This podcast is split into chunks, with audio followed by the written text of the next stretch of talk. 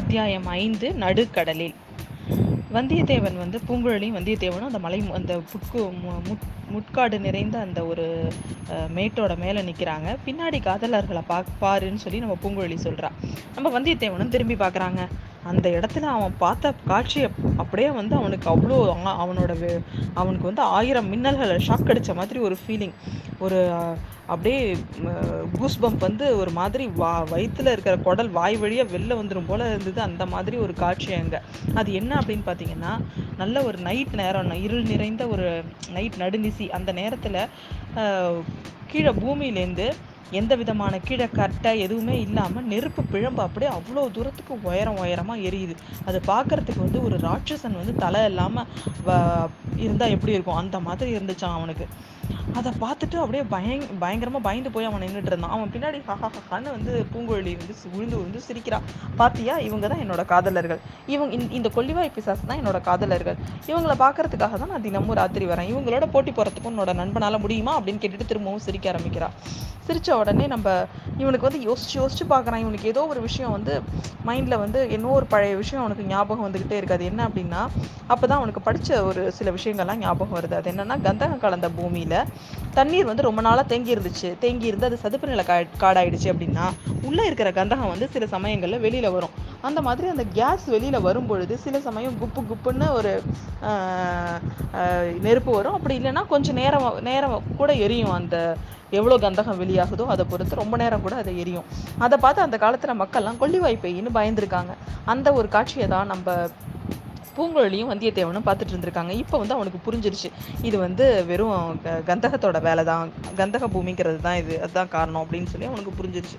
உடனே அவன் வந்து நம்ம பூங்குழலியை வந்து சமாதானப்படுத்தி சரி பொண்ணே நீ வா நம்ம போகலாம் வா. உன் காதலர்கள் எங்கேயும் போயிட மாட்டாங்க. அப்புறமேல வந்து நீ அவங்கள்ட்ட பேசிக்கோ. இப்போ நைட் ஆகிட்டு நம்ம வீட்டில் போய் தூங்கலாம் வா அப்படின்னு கூட்டிகிட்டு போகிறான் அவள் வந்து அங்கேயே உட்காந்துட்டு இப்போ சிரிச்சிட்டு இருந்தவோ அங்கேயே திடீர்னு உட்காந்து வேகம் விம்மி விம்மி அழுவ ஆரம்பிச்சிடுறான் இவனுக்கு என்ன பண்ணுறதுனே தெரியல. ஐயோ இந்த பைத்தியக்கார பொண்ணை வச்சுக்கிட்டு எப்படி நம்ம இலங்கைக்கு போகிறது இவளை எப்படி முதல்ல சம்மதிக்க வைக்கிறது? அப்படின்னு அவனுக்கு ரொம்ப கவலையாக இருக்குது அதுக்கப்புறம் என்ன பண்ணுறான் அவனையும் எவ்வளோ சமாதானப்படுத்தி பார்க்குறான். அவள் சமாதானம் ஆகிற மாதிரியே தெரியல. அழுதுகிட்டே இருக்கா.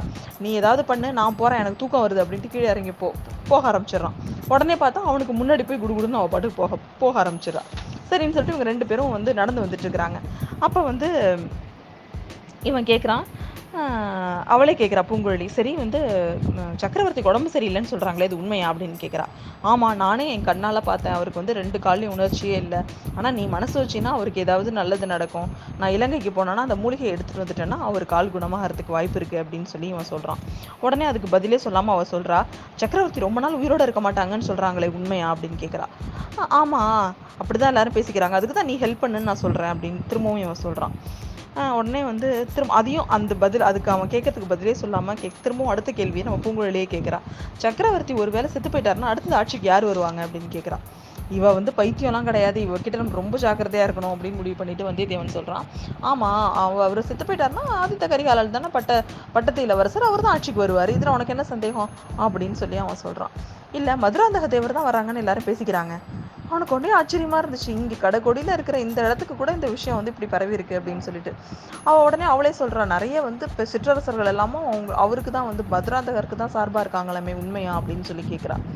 அது அப்படித்தான் நானும் கேள்விப்பட்டேன். இது உன் காது வரைக்கும் எட்டி எப்- எட்டி இருக்குன்னு நினச்சா தான் எனக்கு ரொம்ப ஆச்சரியமாக இருக்குது அப்படின்னு சொல்லிட்டு அவன் சொல்கிறான் சுந்தர சோழ திடீர்னு செத்து போயிட்டா என்ன ஆகும்? அப்படின்னோடனே தேசம் எல்லாம் பெரும் குழப்பம் வந்துடும் அதை தடுக்கணுன்ட்டு தான் உன் உதவியை கேட்குறேன்னு திரும்பவும் இவன் சொல்கிறான் நான் உனக்கு என்னதான் உதவி செய்ய முடியும் அப்படின்னு கேட்குறா பூங்குழலி. நீ வந்து எனக்கு வந்து நான் மூலிகை தேடுறதுக்காக இலங்கைக்கு போகணும். நீ எனக்காக படகு துடுப்பு போட்டுட்டு வரியா அப்படின்னு கேட்குறான் ஒரு பொண்ணுக்கிட்ட போய் படகு ஓட்டிட்டு வரியான்னு கேட்குறியா உனக்கு கொஞ்சம் கூட வெக்கமா இல்லையா அப்படின்னு கேட்குறா இல்லை எனக்கு தெரியாது. நடுக்கடலில் எனக்கு இங்கே பாதை தெரியாமல் நான் எப்படி போக முடியும் அப்படின்னு சொல்லி கேட்குறான் பாதை தெரியலன்னா அங்கேயே மூழ்கி சாவு. எனக்கு என்ன அப்படின்னு சொல்லிட்டு அவள் பாட்டுக்கு போகிறான் சரி இதுக்கு மேலே இவளை கேட்டு இவன் நோன்னு சொல்லி நம்ம வாயால் இப்போ வரவழைக்க வேணாம். காலையில் எதாக இருந்தாலும் பேசிக்கலாம் அப்படின்னு சொல்லிட்டு இவன் என்ன பண்ணுறான் போய் படுத்துடுறான். அவளும் வீட்டுக்கு போயிடுறான் இவன் படுத்ததுக்கு அப்புறம் பார்த்தீங்கன்னா நம்ம ரொம்ப நேரம் வரைக்கும் இவன் இதையே யோசிச்சுட்டு இருக்கான். ஒரு கிட்டத்தட்ட விடிய காலையில் தான் தூங்க ஆரம்பிக்கிறான். தூக்கத்தில் பார்த்தீங்கன்னா அவனுக்கு ஒரு அழகான கனவுங்க. அந்த கனவுல வந்து நடு கடலில் நம்ம பூங்குழலியும் பூங்குழலி வந்து ஒரு பாய்மர க படகுல இப்போ இவனும் பூங்குழலியும் போயிட்டு இருக்கிறாங்க. அந்த நடுக்கடலில் அவளை பார்க்கறதுக்கு அவ்வளோ அழகாக இருக்குது அவனுக்கு வந்து இப்படியே இந்த பூங்குழலியோடயே இருந்துடலாமான்னு கூட தோணுது. அவகிட்ட பேசுறதுக்காக எழுந்து நடந்து போகிறான் அப்போ பூங்குழலி வந்து ஒரு கத்தி எடுத்து கிட்ட வந்த அவ்வளோதான் அப்படின்னு குத்த வர்றா.